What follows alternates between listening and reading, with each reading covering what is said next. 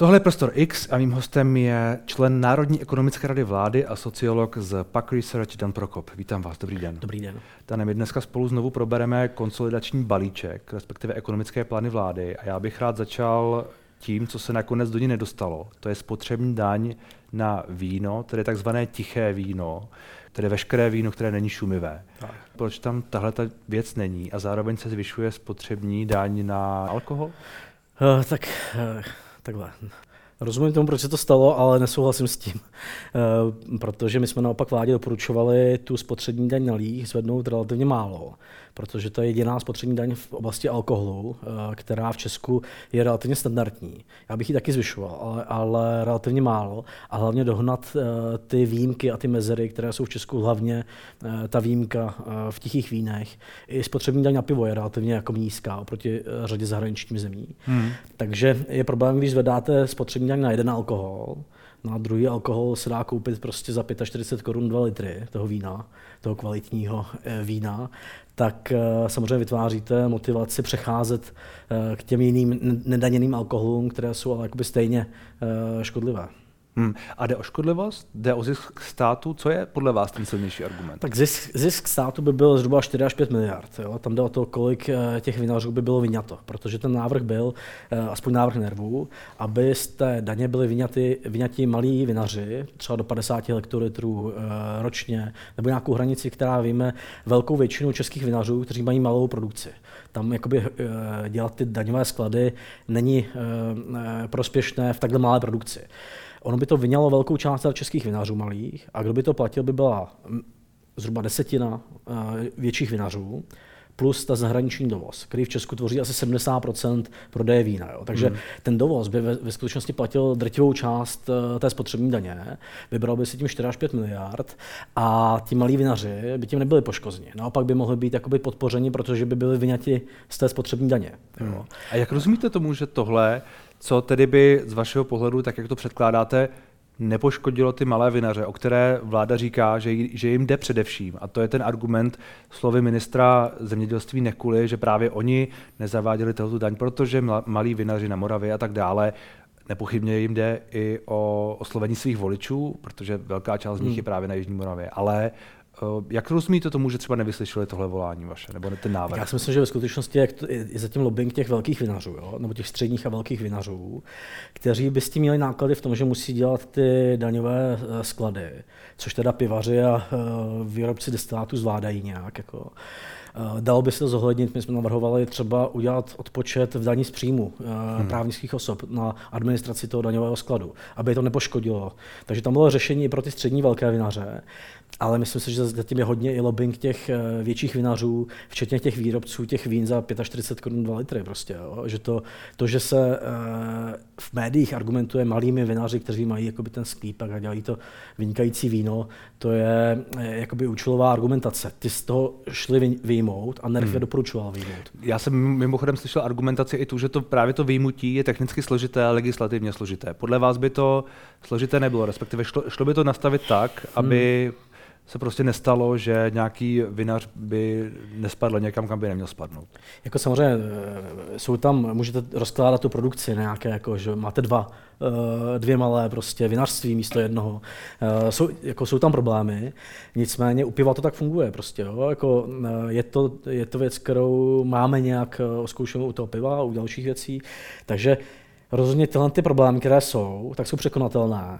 A hmm. je to hmm. lepší, než nechat vypadnout 4 až 5 miliard daňových příjmů, které jsou majoritně od výrobců toho krabicového vína a od těch zahraničních hmm. dovozců.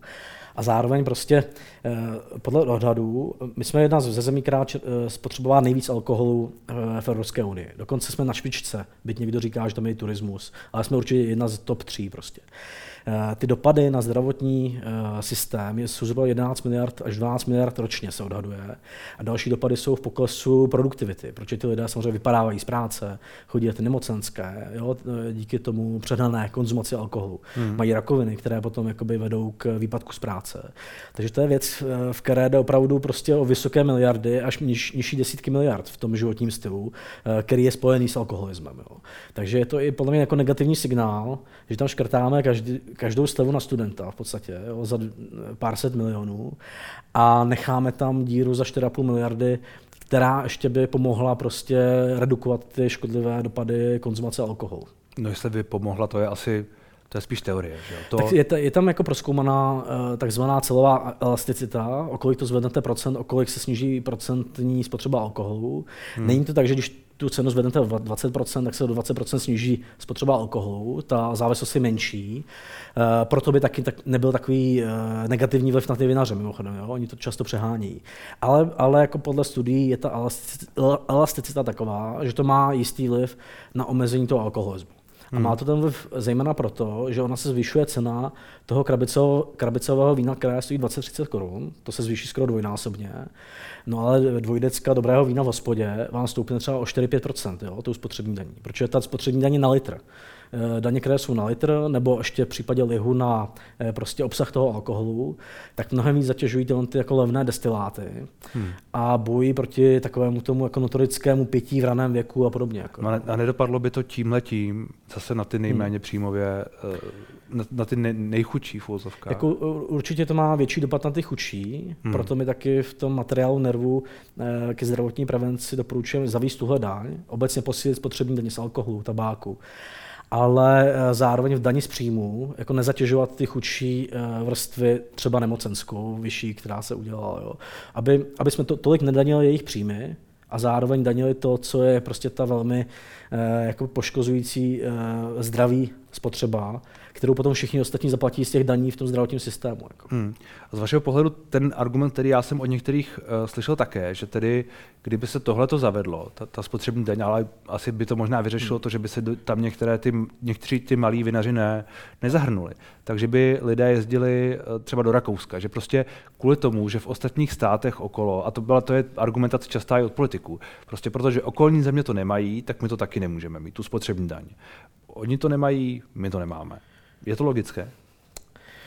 No jako, myslím si, že to je třeba problém větší mnohem u toho tvrdého alkoholu. Jo? Jako, vemte si, u tvrdého alkoholu to problém nebyl. Zvedne se, spotř- zvedne se spotřební dáň, kde je masivně větší na gram alkoholu než u piva a uh, u vína nejednolová, jo? tak tam prostě dojet někam za hranice a nakoupit tam prostě basu vodek je jednodušší, než prostě dojet hmm. za hranice a nakoupit 100 eh, litrů vína. Jo? Takže já si myslím, že to je samozřejmě problém, že to je problém u těch příhraničních oblastí, že zase jakoby jet z Prahy kvůli levnějšímu vínu někam eh, se tolik lidem nevyplatí. Eh, zároveň, že ono to zatíží ty levná vína, ty krabicáky. A to nevím, jestli jako lidé, kteří prostě pijí ty nejlevnější vína, zase mají tolik kapitálu, aby jezdili prostě 100 km někam se je kupovat. Takže myslím, že ten argument je přehnaný prostě. A že možná je rizikovější u toho tvrdého alkoholu, eh, který dovezete mnohem jednodušeji prostě eh, jako ve větším objemu eh, alkoholu. Hmm, takže z vašeho pohledu je to prostě politická hra nebo ne hra, je to prostě politika? Myslím si, že to je prostě politické rozhodnutí, které je chybné, hmm. ale zase nechtěl bych říkat, že to uh, určuje celý pohled na ten balíček. Jo. Myslím hmm. si, že ne, tím, že, tím dalším krokům no. se dostaneme. Ještě chvíli budeme teda negativní, nebo jo, uh, potenciálně, protože vy jste zmínil tu nemocenskou, mm. která znovu, není to tedy celé procento, je to o trochu nižší, ale znovu zatíží spíš asi ty, mm. ty méně příjmové. Zároveň vy jste kritizoval to, že OSVČ porostou minimální odvody na, na to penzijní pojištění, mm. sociální pojištění, což znovu zatíží zejména eh, ty, ty kteří prostě platí mm. minimum, což jsou logicky ty, ty nejméně příjmoví. Proč je tohle podle vás chyba? Já když jakoby, uh, na chvilku odhlednu od těch jednotlivých parametrů, tak je dobré vnímat, že uh, ta reforma dopadne v podstatě na všechny a na všechny dost podobně. Jo? Že bych neřekl, že Eh, je extrémně drtící vůči jedné skupině. Jo. Jako samozřejmě, když se vás kombinuje, že jste měl slevu na manželku, slevu na školkovné, k tomu nemocenská a tedy, tak je ten dopad jako na individuálního člověka větší, ale na ty společenské skupiny dopadne relativně podobně. Jo. Třeba na, eh, dejme tomu, pěti nezaměstnanců podle výše příjmu, tak všem to roste, eh, ta efektivní sazba odvodů dost podobně. Co je ale problém, je, že my jsme, když se kouknete do posledních dvou, tří let, tak my jsme vyškrtali 150 miliard daní. A to byla daň z příjmů, eh, daň z nabití nemovitosti, byla to zavedení paušální daně u OSVČ, hmm. posun registrace k DPH, eh, nafta, eh, hlavně ty první čtyři daně, to všechno pomohlo středně a vysokopříjmovým. Jo? A teďka my to vracíme, kus toho, rovnoměrně. To znamená, hmm. že oproti době před třema lety, ti vysokopříjmoví jsou na tom pořád jako výrazně, výrazně lépe, protože prospěly jim tyhle ty obrovské škrty daní. A ty nízkopříjmoví jsou na tom někde o trošku lépe, někdy podobně prostě. Někteří na tom budou i hůř, eh, když jim nepomohly ty reformy předtím a teďka se jim přidá nemocenská. Takže celkově ty poslední dva roky výrazně jakoby oslabili ještě, nebo výrazně trochu oslabili tu velmi malou uh, progresi v českém daňovém systému. Uh, u zaměstnanců my to počítáme prostě třeba člověk z rodiny, která je nad mediánem, z té horní poloviny, eh, tak průměrný poplatník daně platil asi o 4% body větší eh, daně a odvody eh, než člověk, který je z té spodní poloviny domácností. Hmm. Teďka to je zhruba 3 až 32% ten rozdíl, že se to redukovalo prostě. Jo. Takže to spíš jakoby jde proti, do, celé ty poslední dva roky jdou proti doporučení OECD posilovat tu progresi, méně zatěžovat ty nízkopříjmové. A druhá věc je, že Eh, ta reforma teda, já kvituju, že aspoň porušila některé tabu. To jsou ty, že se nesáhá na OSVČ, nesáhá se na daň zemovitosti, na firmní daně, hmm, to jakoby oceňuju. Firmní daně se zvýšily o 2% body, daň zemovitosti se také zvýšila někde až na dvojnásobek, to bude různé. Hmm, a, e, ale na druhou stranu v, těch, v rámci těch OSVČ platí to samé jako v rámci těch zaměstnanců, že se zvyšují minimální odvody, e, což samozřejmě postihne víc ty nízkopříjmové OSVČ, lidi, kteří platí už na ty minimální odvody, tak eh, těm se to jako nezvýší. Že? Takže když zvyšujete ty minima, tak postihujete spíše ty nízkopříjmové OSVČ. Pro člověka, který má příjem, hrubý příjem třeba půl milionu eh, a má nějaké výdaje eh, někde na vesnici, tak ty minimální odvody už budou docela, docela vysoké. No ale jako nezvyšujeme, nebo moc nezvyšujeme zatížení těch vysokopříjmových kancelářských OSVČ, které mají reálně malé výdaje. Jo, problém celého toho českého systému je, že ty výdajové paušály, to, co si můžete odpočítat zde jako náklady, nereflektují reálné náklady těch profesí. Někde ty reálné náklady jsou skutečně 50%, někde jsou zlomek prostě. A my máme ty, jako to nastavení těch výdajových paušálů, těch 60% pro většinu OSVČ, hodně pomáhá těm OSVČ, kteří mají reálně minimální náklady. A do toho je druhý problém, to je eh, paušální daň, takže od jistého příjmu se vám vyplatí si zafixovat nějaké fixní prostě odvody hmm. a platit ty fixní odvody. A tyhle ty dvě věci působí to, že ti vysokopříjmoví osoboč s malými náklady jsou v tom systému výrazně zvýhodněni, jak proti těm chudším osoboč, těm reálným chudším řemeslníkům, tak proti zaměstnancům, kteří mají podobný příjmy, jo? což motivuje ke švart systému a je to taková jako nespravedlnost v celém tom systému. A Vláda ta reaguje eh, na ten problém osobočo tím, že zvedá ty minima, tím tohle to spíš zhoršuje. K tomu o 5% zvýšila vyměřovací základ sociálních odvodů, což je dobrý krok, ale takový jako kosmetický spíš. No a moc nedělá s tou paušální daní. Jo. Takže uh, jakoby já, já spíš, spíš je dobře, že s těmi osoboči něco dělá. Zejména proto, že oni by měli fakt minimální důchody. Mm. A by, byla by to časovaná bomba v oblasti důchodů za 10-20 let. Ale tu systému, ten systémový problém motivace ke švart systému, zvýhodnění těch uh, nízkonákladových kancelářských hmm. OSVČ oproti těm uh, jako reálným živnostníkům, uh, kteří pracují s nějakými vysokými náklady, tak uh, to tam pořád je prostě. Jo? A motivace ale, ke švart systému. Ale sou, součást té rovnice asi vždycky hmm. je to, že prostě OSVČ tak jako tak i když je možná kancelářská profese nebo má menší náklady, tak hmm. je v jiném postavení, než je ten zaměstnanec z řady Jasně. důvodů, ať už je to prostě dovolená a tak dále. Jistota zaměstnání tam asi vždycky hraje roli, což by asi mělo být nějak vždycky Určitě, zohledněno. Jo, že? Jo, rozhodně by neměly platit uh, stejné odvody jako zaměstnanci. Jo? To prostě uh, je jasné. Já myslím, myslím, že to jsou dvě věci, které uh, jsou dva jakoby, validní argumenty, proč osivače mají platit méně. Jeden je ta jistota a ta nestabilita těch příjmů. Eh, a druhý je to, že všechny ty zisky osivače nejsou jako pracovní zisky. To je vlastně jako kapitálový zisk, jako když máte firmu hmm. a má ta firma zisk, tak to taky neplatíte eh, sociální odvody. Platíte z toho jenom daň prostě. Jo. Takže, eh, a to reinvestujete do budoucnosti. Takže část zisku osivače není pracovní zisk, ale jako hmm. kapitálový zisk. Hmm.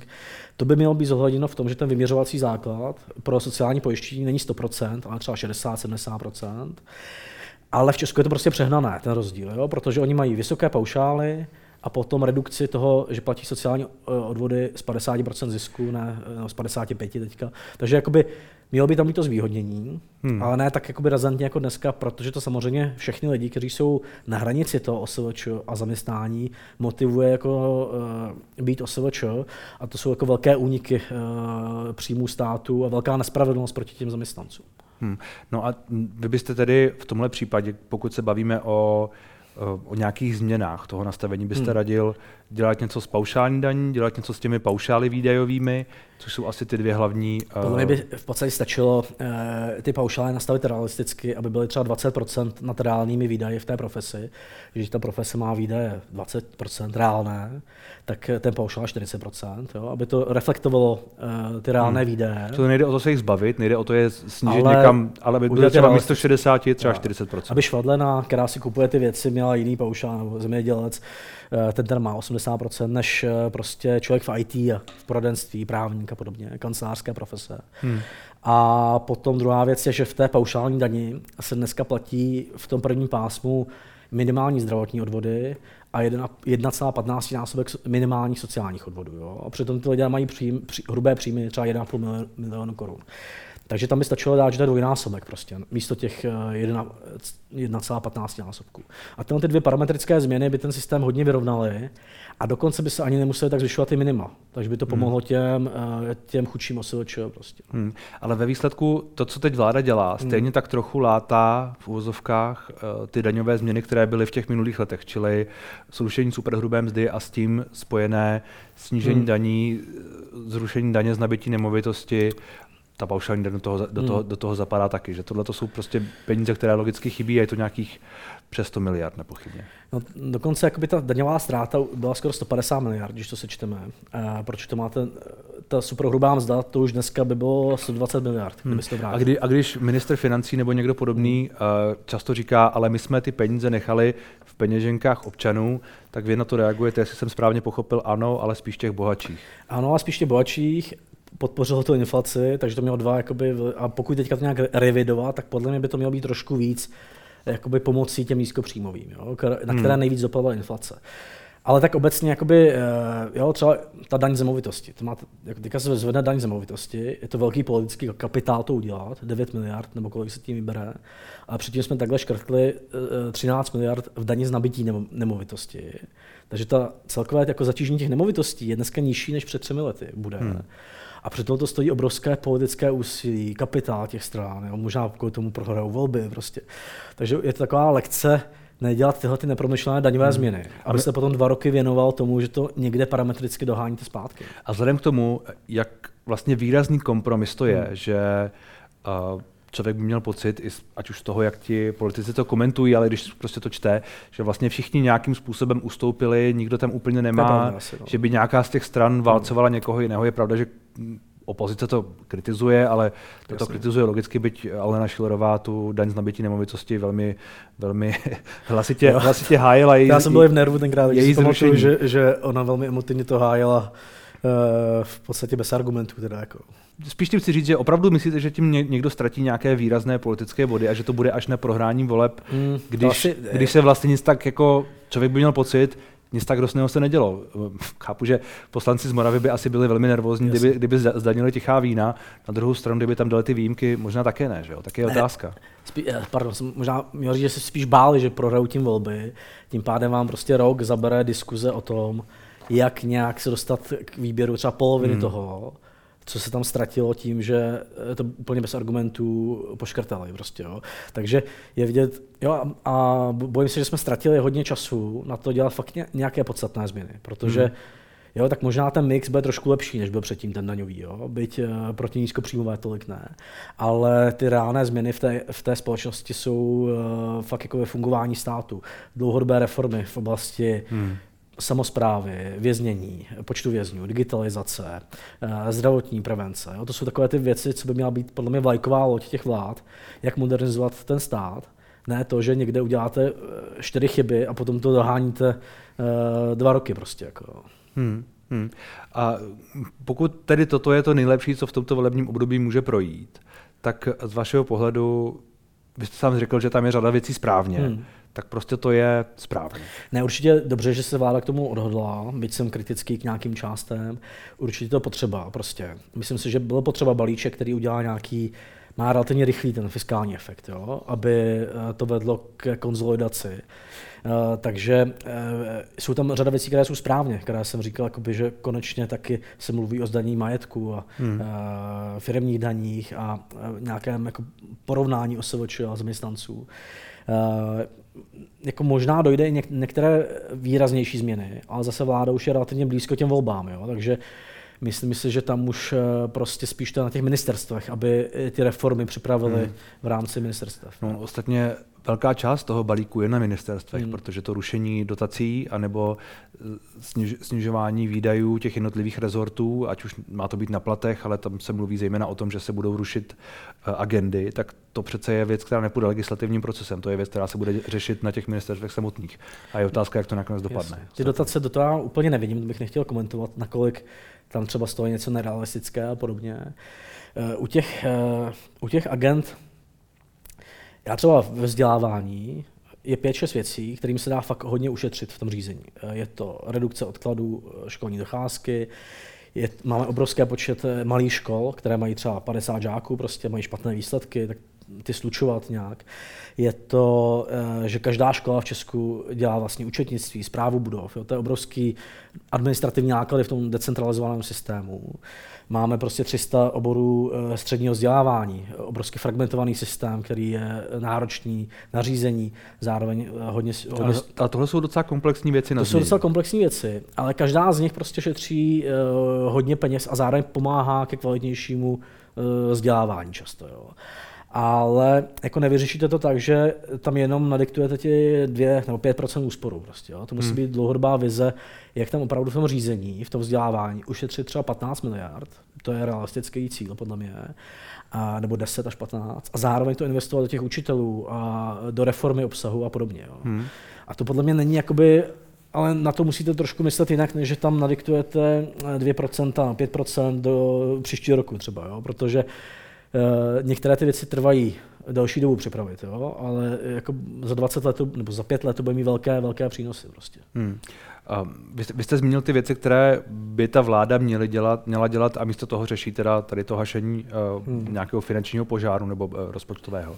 Tak co je z vašeho pohledu to zásadní, co se teď jakoby systémově neřeší? Co je, co je to, co by tedy mělo být, to vy jste to už zmínil, ale jako, hmm. jestli to můžeme ještě víc rozebrat, co je to, co by tedy teď mělo být agendou, asi ne už této vlády, ale třeba té příští vlády, doufejme. Já myslím, že ještě tahle vláda, pokud chce jakoby nestratit nějaké body u části e, zejména rodičů, tak musí něco udělat s tou dostupností středního hmm. vzdělávání. To hmm. prostě se ukázalo, ale to samé platí u školek prostě, jo? že obecně ta dostupnost vzdělávání v Česku má velké problémy. Jo? To, je, to je teď, já vlastně nikdy nevím, hmm. do jaké míry já jsem uh, obětí sociální bubliny, která to jako extrémně řeší hmm. a opravdu to vykresluje v pozici katastrofy, protože já sám tu zkušenost nemám, respektive protože ji nemůžu mít. A, a nebo je to reálně tak jako zásadní a velký problém, že skutečně jsou tu školy, na kterých se do druhého kola hlásí 600 dětí a oni mají 60 míst a to je běžné.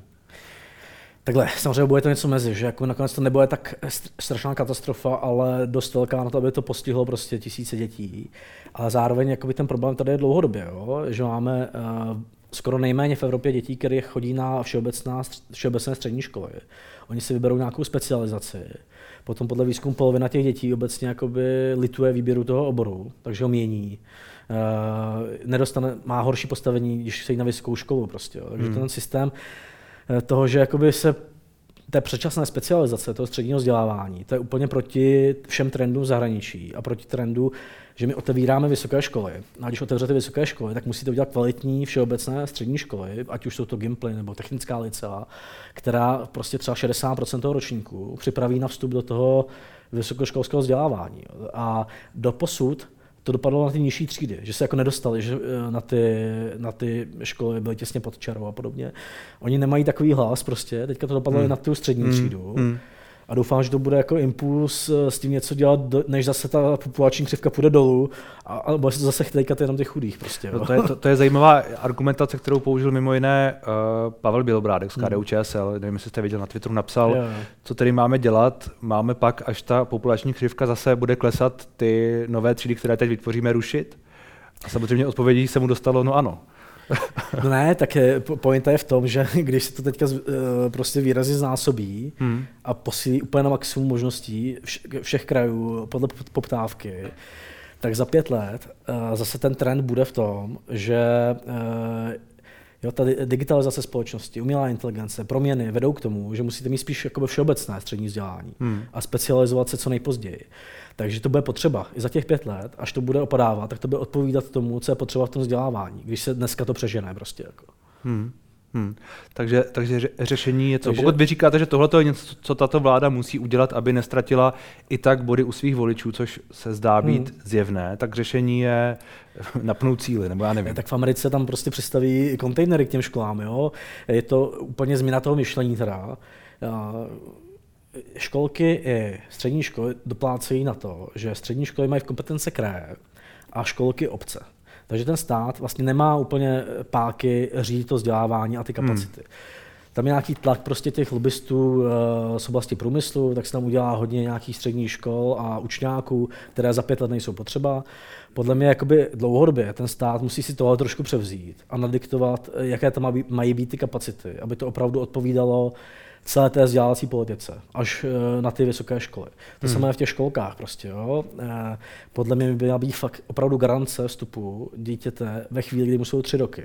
A pokud ta obec to nezaručí, tak aj doplácí prostě na ten rodičovský příspěvek, který by měl skončit ve třech letech, podle mě, peníze tomu rodiči jako, jako náhradu toho, že neudělal ty kapacity. Jo. ať jsou ty uh, obce financované, ale mají tu odpovědnost zajištění toho místa. Jo. Takže my bychom měli trošku jako překonat tomto decentralizaci, že za, to, že za to nese odpovědnost nějaký aktér, kraj nebo obec, ale potom ty škody z toho, že třeba ta škoda z toho, že se děti nedostanou na gymnázia a že nepůjdou na vysoké školy, a přijdeme o tolik talentů, kteří mohli prostě být na vysoké škole a uh, jo, pomoct české ekonomice, té vzdělanostní, tak to nenese ten kraj, to nese celá společnost hmm. prostě. Jo. Takže nemůžeme nechat podle mě tolik libovůle eh, těm, těm lokálním aktérům. Já jsem slyšel argumenty šéfa Cermatu nového, který hmm. mimo jiné říkal, že uh, se vlastně nedá plánovat dostatečně, protože kvůli tomu, jak to řídí uh, kraje a tak hmm. dále, a, a ani ty často neví, kolik tříd se v jakých školách otevře,